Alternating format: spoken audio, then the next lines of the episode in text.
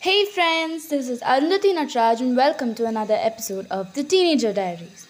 When I see the color yellow, be it on curtains or on cars, when I smell coconut oil, when I find yellow roses, the only person that I can think of is my mother.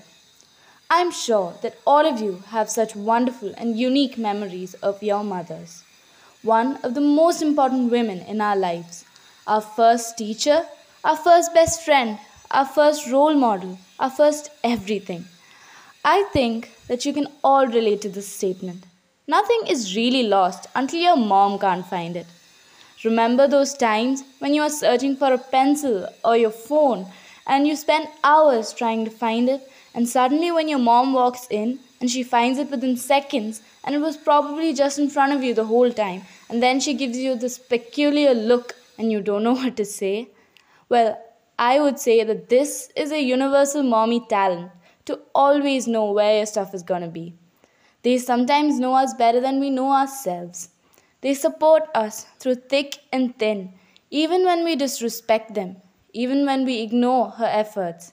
She will always be with us, no matter what. But the question that we should be asking ourselves right now is if we try to give back the love and affection that our moms give us. We blame them for everything possible.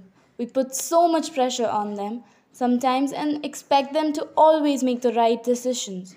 It's so hard for us to try and understand our mothers when they make mistakes. I think that this is because we only see our mothers as mothers. We fail to see that they are women and have more roles to play in life too. They are sisters, friends, and daughters. They have self respect, pride, careers, and everything else too. But as we live in the society, we are so into the system of our mothers being just mothers and compromising everything for us that it has become mandatory that she should compromise everything in order to be a perfect mom.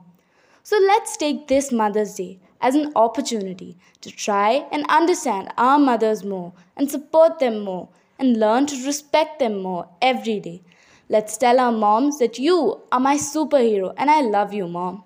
I assure you that this is the greatest gift you can give your mother today. So I wish all the mothers out there a wonderful Mother's Day. You rock. So, until next time.